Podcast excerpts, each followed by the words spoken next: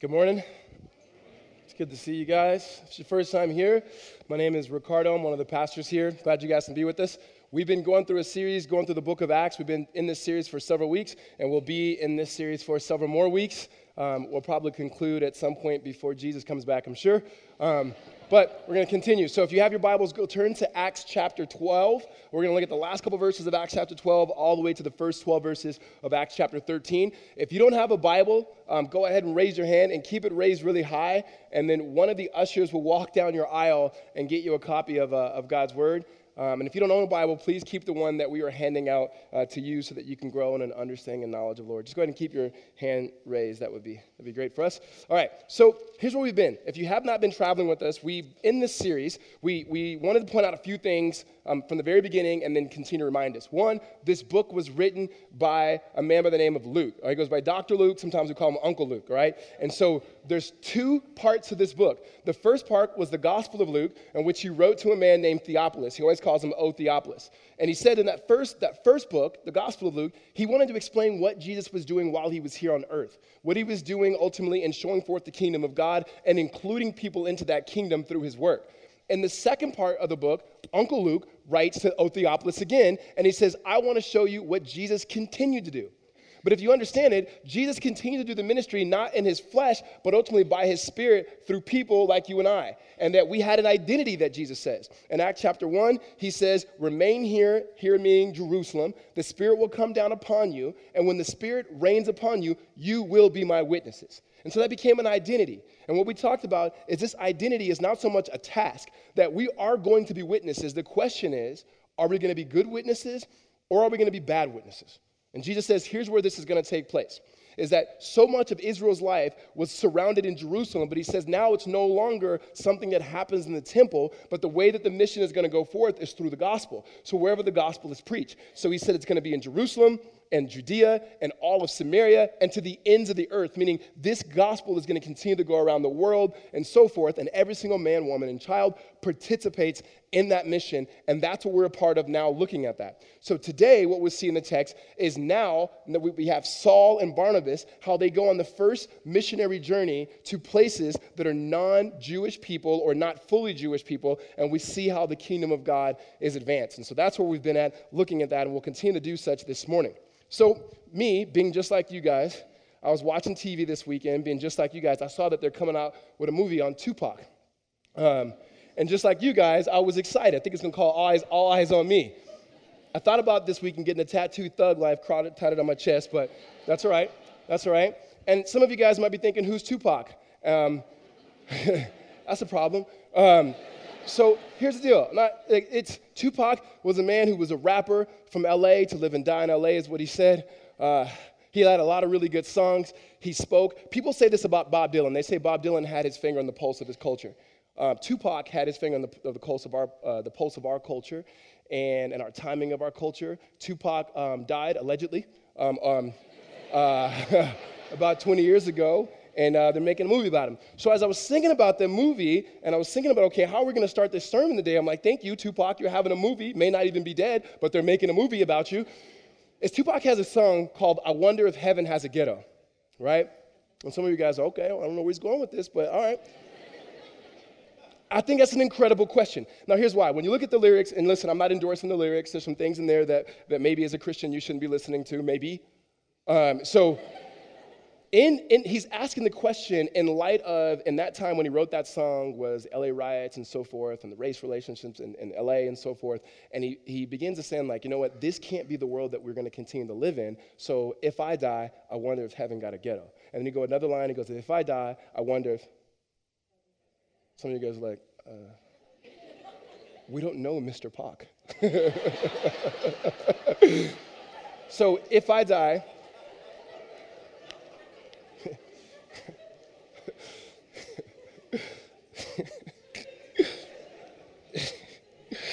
There's Tupac. Is there a one? No, I'm stop. I'm I'm gonna stop. I'm stop. Okay. So the questions that he has is, is there a place in heaven for someone like me? Now, whether you come out of LA, whether you come from the hood, whether you come out of the office, whether you come with money, no matter where people are coming from, is, is there a place in the kingdom of God for someone like me? And it doesn't matter. Doesn't matter your ethnicity, is there a place in the kingdom of God for me? If you just take that of going, I'm looking at my life and he can make an assumption. He can say, the way that this world is right now, I'm like it's not the way it's supposed to be. Like he didn't say it in that word, but like what he's used to being is around a ghetto. And he's like, I just wonder if heaven has a ghetto. Like I wonder if this place called heaven has a space for me. And here's where we enter in as the church. We enter in the church with people to say there are and there is a place in the kingdom of God for all people. And it's not so much a place in which we go to, but it's actually God Himself who brings His kingdom through the work of His Son Jesus. And so, yes, there's a place for anybody in the kingdom if they enter in through the death, the life, the resurrection of His Son Jesus.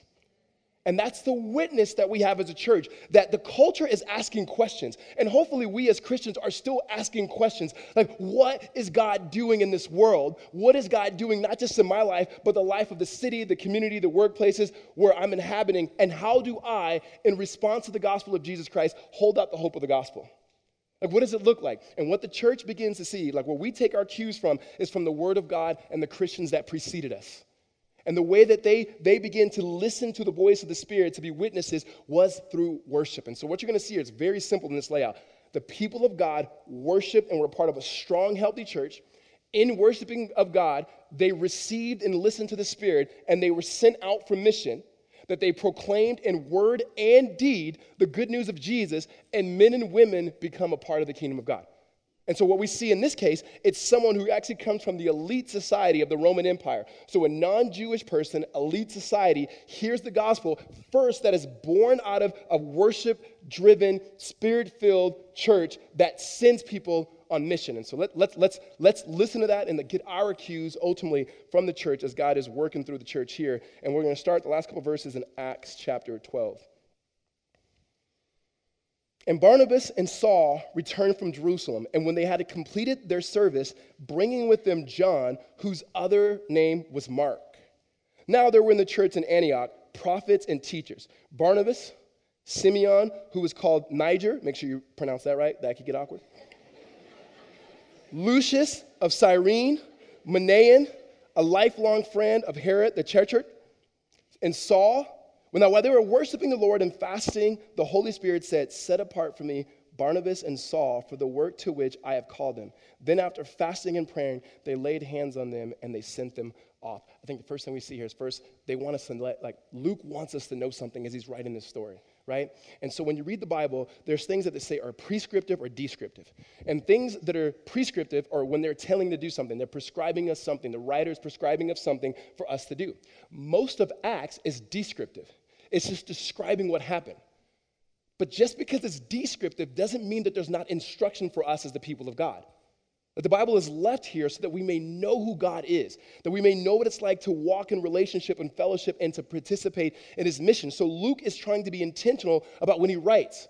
So first he goes back to Antioch and he says that we have Barnabas and we have Saul and we have this man named John who's also called Mark or Mark who's also called John. What you're going to realize through Luke, he always gives he always lets us know everybody's like double names. Like everybody's got a couple of names. So this is John and this is Mark. This is the same Mark who wrote the Gospel of Mark. And you're going to hear more about him later because him and Paul have a fallen out. Paul doesn't like him, says you can go somewhere, and he does. So we'll get to that later. So what you have is Antioch. A few weeks ago when Will came, he taught about Antioch. Like Antioch became the hub of the church. Oftentimes when we think about the early church, we think about Acts chapter 2 when, when the church was beginning to grow and be. And there's this beautiful picture, and we go, we want to go like that. But the model church is actually Antioch. Because when it comes to participating in God's mission, Antioch begins to be the sending place, not the church in Jerusalem. It's actually through Antioch. In fact, if you remember from the message a few weeks ago, it was in Antioch where they were first called Christians. And the way this happened is, like in any society, people naturally clump together. So there's an ideology people um, surround around, a, a political party or political ideology, or social or economics or ethnicity and so forth, and people usually huddle together. However, in Antioch, there was this diverse, eclectic group of people, and that they were together, different ethnicities, different social, um, economic backgrounds, and so forth, and they worshiped together. That the people around them, the non followers of Christ, they would say, What are we going to call them? And the only thing they can call him, they said, is they center their whole lives around this man named Jesus. We're going to call them little Christ. And that's what the name Christian means. And so that name stuck on us because they could not say because they all looked alike, they all like thought a lot, they all listened to the same music, whatever. No, they all centered their whole lives around this man who lived for them and died for them that they believe was raised from the dead, and they called them Christians. And that stuck with us for 2,000 years. And it's interesting that that name worked for us because non Christians gave us the name Christian. And if you've noticed, at least in recent history, Christians are usually bad at naming things. So we had to have our non Christian friends name us so we can go, yeah, give us something cool because we were about to make a t shirt that was about to be all bad. And so we got named Christians there in Antioch. So now they come back to Antioch. And when they're in Antioch, Luke wants us to understand the diversity of leadership here, the type of church that was happening here, a healthy, functioning church. So before we get to the what of what they're doing in this church, it's the who. So it says here in Antioch, if you go back again, he lists some names. They're all Greek names. You got Barnabas, you got Simeon, who was from Niger, remember? Niger. Um, Lucius from Cyrene, uh, and, and Manaen, a lifelong friend of Herod. So these few people, first when you, you get to Barnabas, we've talked about Barnabas, and then you get to Simeon, and then you get to Lucius. Both of these men were African men that were a part of this church. Uh, one of the commentaries says, and we believe that, that Simeon um, was black because he's from Niger, and the word Niger means black. It's like, duh. All right, so you have, you have, I mean, it's so smart, but then it's like, oh, thank, oh, write that down, right? So you have this eclectic group of leaders there, and then there's, this, there's, a, there's another person, Manaen, who says that he was friends with Herod. What that means is they grew up together, like they knew each other, like they, they were friends, and it's trying to communicate in some ways the type of status he grew up in, probably elite. And so you have a diversity of people, ethnicities, money, and so forth that are the leaders in this church. This is who these people are to make up this healthy church that's about to be the sending church. And then they do something that, if you get anything out of what what Luke is trying to give us today, this is it. And it says this in verse 2 While they were worshiping the Lord and fasting, the Holy Spirit said, Set apart for me Barnabas and Saul for the work to which I have called them. Like, what? It's not just the leaders here, it's saying the church. This is what they did. It says, while they were worshiping and fasting. Implying this was not like in a time of a season where they said, hey, it's a season of Lent, we're going to worship and fast this season. No, this is what we do. Like, what we do is worship. And worship wasn't just a praise and worship experience. People didn't show up to church and go, like, who's, who's preaching today and what type of music they hope they, hope they play my jam today. I hope they play my jam, right? They weren't waiting on something to happen in order for them to be able to worship. Like, that became a mark of obedience. That became a part of their habits as that they worship God, right? It was very simple for them. God in Christ had worked on their behalf and was working on behalf of the whole world and that they themselves understood the story enough to know how good God was and how gracious He is and how we've affected this whole world and has brought sin and every aspect of this world, and that God, in love for them, sent Jesus to undo the things in which we've done wrong. To forgive us of our sins and to restore creation to its intended purpose. That alone in Christ called it, caused them to worship. And they never got sick of it. I mean, think about this. We live in a very entertainment driven culture. And so even when we gather, we go, oh, I've already heard that. I need something new. There's nothing new. It's an empty cross, it's an empty tomb, right? A bloody cross and an empty tomb. That's not to change. And that is good news for the sake of the world, for the sake of where we live, where we rest, and so forth. And so these men and women, they got down in worship. They got down in worship. And the reason why I think that is you got that many different groups of people, you know they added their flavor to it too, right? You know, the services. You know, I'm sure they complain like sometimes the services are too long. You know, we, we let these guys go. I mean, we mean, and some of them were like, what do you mean these guys, right? They, they probably got into it and so forth. But the worship was on point because it was about Jesus. They worshiped, it says they prayed, and they fasted. And they heard from the Spirit. They heard from the Spirit. The Spirit spoke, hey, you know what? This guy, this guy, we want them to go and do something like this somewhere else. I want the gospel to go forth. They worshiped, they fasted, they prayed, they heard from the Spirit. These were a part of their habits and their routines. I mean, if I just asked a question and don't need to answer it, like when's the last time you, you fasted? Right? And not just fasted for something to happen, but like that was a part of a rhythm that you fasted and you anticipated hearing from the Spirit. And most of us are like intellectual, many of us are like intellectual heads.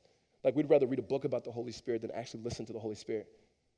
Um, we would rather read a book on prayer than getting on our knees and praying. Books on prayer are good. Don't get me wrong, they're really good. Praying is amazing, right? And I've shared this before. Anything you do that you want to get better at, you got to do that thing. Remember, I asked my track coach, do I, how do I get better at running? By running. I asked my basketball, coach, how do you get better at shooting? By shooting. And if you ask Jesus, how do you get better at praying? He'd probably say, praying. Dang. Right? Worship through prayer and fasting, and they heard from the Holy Spirit. Now, here's the thing Does God speak through His Word? Absolutely. It's the Word of God. But does He also communicate to us through things of His Scripture that apply to our day to day, that He would speak to us by the Spirit? Absolutely. But you got to put yourself in position to hear Him. So, for a few years, I was a youth pastor, and I was always trying to think about ways to communicate these sort of truths to youth. And I'm glad that I did that first because you know what? The thing about youth, they just grow up to become you guys. And so we do the same thing, right? They just they, they become us. And so what we would do uh, is I would say, you want to hear from the Spirit? Okay, think about this way. So we'd be in a coffee shop, right? And I would pick out somebody in the coffee shop. Like, you see that person over there talking? And, and they would say, yeah, I see him. I see that. Well, I see that they're talking. I said, but can you hear them? Not really. Okay. Why can't you hear them? And usually, oh, there's, the music's too loud, there's people talking, they're far away, and so forth, right? But you know that they're talking, yes. But you can't hear them, right? What could you do to hear them? Because, well, I can, you know, move over there, I can sit next to the table next to him. Other than being creepy, right? What that would, what that would do is put you in a position to hear whatever it is was this man or this female was, was saying. And I said, God's always speaking. God doesn't want to shut up when it comes to us. For 400 years, we see that he was silent to the church, to the people of God. And after that, when he came in, he spoke most clearly by putting on flesh through the work of Christ. And he continues to speak clearly through the word of God. And that he's given us the Holy Spirit. And the Spirit has not had as much activity in God's creation as much since Pentecost to now. I mean, if you read the Old Testament, you see the Spirit at work, but not nearly the way that the Spirit is at work now. So the question is now, how do we put ourselves in position that we can hear him? And so, as we respond to God's grace, something that we don't deserve that we receive, we respond to God's grace in worship. And worship is not just Aaron leading us in music. Like, worship is our whole life given to God. That we take the things in which God has created, we do not elevate them as gods, but we, ele- we put those things in their rightful place and use everything we have of our being to give our lives back to God who has given himself freely to us. And that becomes a practice, it becomes a habit. It's things that we need to do to instruct us and teach us that we know how to live as a people of worship, that we may hear from the Spirit of God. And I believe the Spirit of God has something for us, even as a church here in Tempe. And not just for me to communicate, but for the Lord to speak to us as a community of, Lord, what would you have for us as we participate in your mission? And so those practices of worship matter. In fact, if you look back, it says there were prophets and there were teachers there in this church. And these prophets and teachers were not just people teaching in a classroom. What he's communicating is they were taking the things of faith, they were taking the doctrines, and they were giving them to people in the community. And not just teaching in a classroom, the way that they taught were things like songs, that they would sing songs that would help instruct the people, that they would do things like baptism, would teach people that your old life is dead and you're new in Christ, that they would have other sacraments that we would do, like the Lord's Supper, remembering that it was Jesus' body that was given to us, and it was his blood that was shed for us, that we are part of this, this community. And so those liturgical practices helped shape the church right? Those of you guys who grew up in church, you know, even if you didn't believe in Jesus, right? I didn't trust in Jesus growing up, but there's certain things from my church upbringing experience that I know about God because we did them over and over and over and over and over and over again, right? Like for us, Communion Sunday was the first Sunday of every month. And it was a special, if you grew up in the black church, you're like, yeah, some of you white people are like, yeah, I remember that. So it was, it was, um, like you'd walk in and all the deacons would have the white gloves on, and you knew the white gloves were serious, like, oh, it's going down today, right? And whenever we'd get to the communion time, there was a song that we all sang, and I think every black church in America sang this song. I really do. And it was, I know it was the blood. Right? And you couldn't smile singing it. I know it was the blood for me. And there was always one older lady that like, ha ha! yes, you did. right?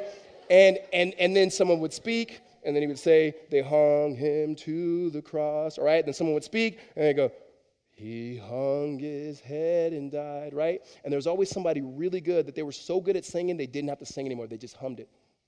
Mm-hmm. And everyone was like, That's that, you know, that's their job. Don't do it. That's for them, right? what you knew on that day was Jesus Christ died for me. And those things taught you because you did it over and over again. I never read a book about it. We sing songs about it. And those things were a part of worship. So when people say, I have to have a quiet time or my daily time with Jesus or whatever it is that you call it, we should have those regularly. It shouldn't be, I can't wait to come to church on Sunday to worship. If you haven't been worshiping all the way here, up to here, then you're missing out even what this moment is. Oftentimes we look at the gathering moment as this is where I'm going to get filled. No, you need to come filled so we can actually be filled together. Like if we come that way, preparing our minds for it, preparing our hearts for it, trusting that the, the, children's ministry people are doing the same thing with the kids. And as we gather together and as we sing, as we participate from call to worship all the way to benediction, that we're being reminded of the story in which we participate in, that we may worship and that, like this church, we may listen and hear from the Holy Spirit to be upon a part of, God's mission. Amen? That, that happens there. Healthy church. And when there's a healthy church, it becomes a reproducing church. That God will take what He's already done good in this particular place and send it somewhere else. And that's exactly what happens here. It says, verse 3 Then after fasting and praying, they laid hands on them and they sent them off. The Spirit said, These two guys, your best guys, they're leaving. And nobody was like, Oh man, I love it when Paul preaches. Dang, what am I'm going to do? Where are you going, Paul? I'm going to be with you. Paul's like, No, you're not. I'm going to some places you ain't even welcome. And he's like, All right, lay hands on your brother. we'll, see you, we'll see you when you get back. So now there's a journey here. And the journey that he goes on now is to different places here. And we'll start first in verse, verse 4. So being sent out by the Holy Spirit, they went down to Seleucia, and from there they sailed to Cyprus. And when they arrived at Salamis, they proclaimed the word of God in synagogues of the Jews, and they had John to assist them. When they had gone through the whole island as far as Paphos, they came to a certain magician, a Jewish false prophet named Bar Jesus. When he was with, excuse me, he was with the proconsul Sergius Paulus a man of intelligence, who summoned Barnabas and Saul and sought to hear the word of God. But Elymas, the magician, for that is the meaning of his name, opposed them, seeking to turn the proconsul away from faith. All right, so here's what's happening here.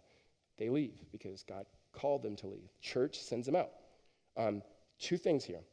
When it comes to our mission, most of us, you and I, most of us are called to mission to live in response to the kingdom of God here in Tempe or whatever cities you live in, here in Tempe or whatever cities, but here in Tempe, right? And so most of us here, some of us will be called, God willingly, to go to different states and even more God willing to different countries to hold out the hope of the gospel, right? Most of us will be here. We will be in Antioch, so to say.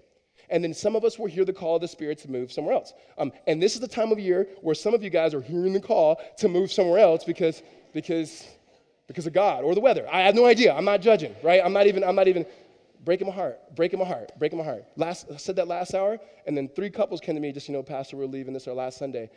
And I'm like, leave. No, I'm just joking. I, I, didn't say that. I didn't say that. I said, God bless you, be with you. I'm sure, I'm sure he called you, but whatever. Um, it's hard. Um, so you have people in Antioch and you have people leaving. Well, Paul and Barnabas go and they have John Mark with them. Luke keeps bringing up John Mark because John Mark's going to come up in a, in a, crucial role later. So John Mark is with him. They go to one place, and as Paul will often do, if there was a synagogue in that place, he would start there. And he would start there practical reasons because it was common ground. In the synagogue, though they were not trusting and following Jesus, they believed in the Word of God, the same Word of God that Paul had. And so the way the synagogues would be set up is during the Old Testament, you had to worship God at the temple. And during the, um, the period in between the New Testament and the Old Testament, when, when the Jews, because of persecution and so forth, were in different places, they start building these things called synagogues where they can worship together. And in the synagogue, um, they would worship, and then there'd be a scroll. And you didn't know what scripture was going to be on the scroll, and you pick up the scroll for the day, somebody would read it, and there was anybody in the audience that was a Pharisee or a teacher or a scribe, they can get up and they can then help teaching that. Well, Paul would step into the synagogues because he was a Pharisee in his former life. And so he had those credentials. And so he would step up and he would take whatever the text was and he would point them to Jesus. Whatever the text was in the Old Testament, he'd point them to Jesus. And that was his way of evangelism. He would start in the synagogue and then he would go to the Gentiles, the non Jewish people. So it says that he does that with Barnabas and he does it with Mark John, or John Mark, um, same guy. Um, and then he moves on. And when he moves on, he goes to the Gentiles. And there's this man who is named Sergius, who's a part of the proconsul. He's the proconsul. That means he is like one of the head dudes in the Roman Empire, right? He's asking the question I wonder if heaven has a ghetto, a Roman ghetto, right? Like, is there a place for me? He begins to hear the gospel and he wants Barnabas and, and Saul to come back to him and share more. But he's got this magician and this magician friend is named Bar Jesus, which ironically means son of Yeshua, right? Jesus. And he's Jewish, but he's not following anything that the Bible teaches. He's a magician. And don't think a magician like, like we think about magicians, David Blaine or something like that, right? Like, think of someone who's demonic. And so, what people would do, probably the proconsul, hires a magician and pays a magician. And a magician would do things like they would cast spells on people, curses on people, bring about healings to diseases, and they would even try to predict the future. And you say, okay, was that real? It's real, right? Is it still real today? It's still real today. Why? Because the devil is real. Like he's real. Like we really believe that. And when you read the Bible about the devil, the de- there was all angels, and like the, the head of the angels, the most beautiful angels was Lucifer. Lucifer denied God, and he was kicked out of heaven. And a third of the angels went with him. They became demons. Those demons are at work today. They're at work here. And it's not to scare you. Um, if anything, it's to make you aware. Because it's very rationalistic, enlightenment type people. We try to explain everything away through science and what we can taste, touch, feel, and smell. And the Bible says that is really good. It's a gift of the Bible, but there's also demonic presence and influence onto the things that you can taste, touch, feel, smell, etc. It's why, the, and the Apostle Paul gets it. It's why later, when he writes to the church in Ephesus, he says, Our wrestle is not against flesh and blood, it's actually against the principalities, meaning the demonic powers that are at work now. And so Paul sees this demonic power that is at work now. Why? Let's go back. Let's not forget. He's worshipful, he's filled with the Spirit. He's constantly giving himself consistently with the community to God in worship. He listens to the Spirit. He walks in confidence and obedience to the Lord. So now, when he's sharing the gospel, the proconsul, he doesn't care how powerful, how prestigious this man is. He knows this man, like you and I, is asking the question of wonder if heaven has a ghetto, whatever that ghetto may look like. Is there a place for me? And he begins to tell him about the life and love of Christ and how he can enter in through Jesus and how through the cross of Christ and the resurrection, he can get in on this. Well, Bar Jesus knows if the proconsul believes this, he's not going to get any more money. And all of a sudden, he's going to have insufficient funds. He didn't predict that future, right? so there's a, there's, a, there's a problem here. And watch how Paul goes real OG on him right now. Originally from God.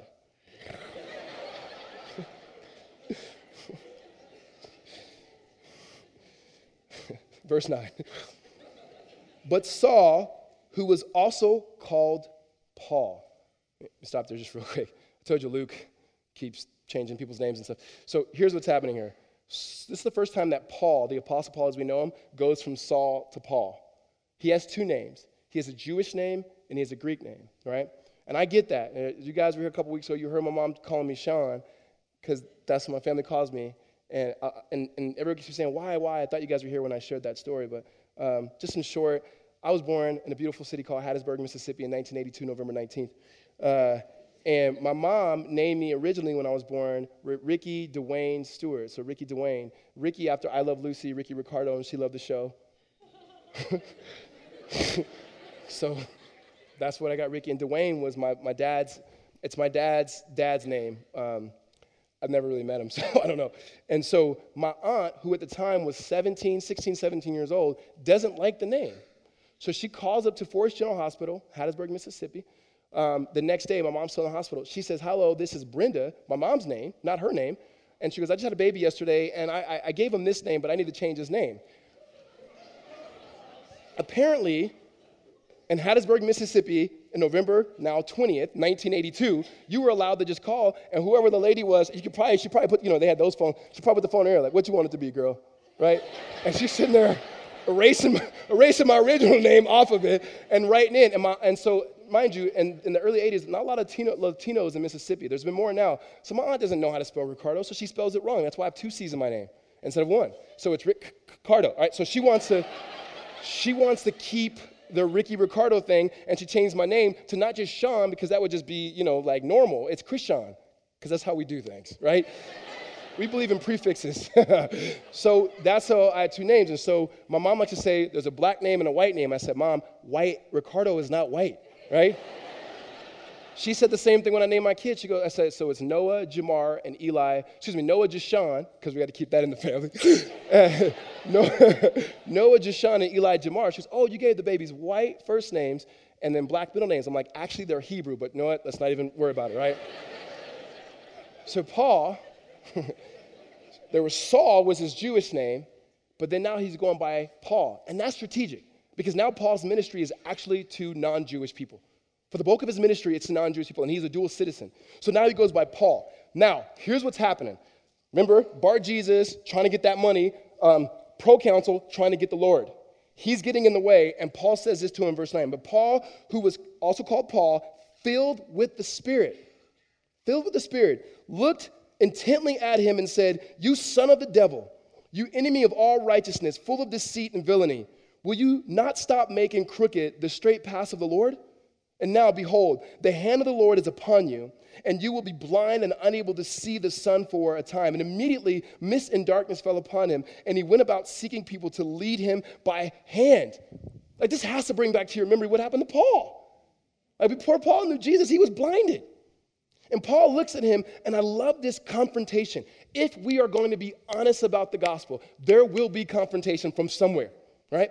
Whether it's demonic, whether it's culture, sometimes in your own family, definitely in your, your own flesh, that there's going to be conflict to walk in step in obedience with the gospel. This conflict comes demonically here. And Paul, filled with the Spirit, guys, not just I woke up one day, like, no, my life and the community that I was a part of, it actually nourished the word of God in faith and worship for me.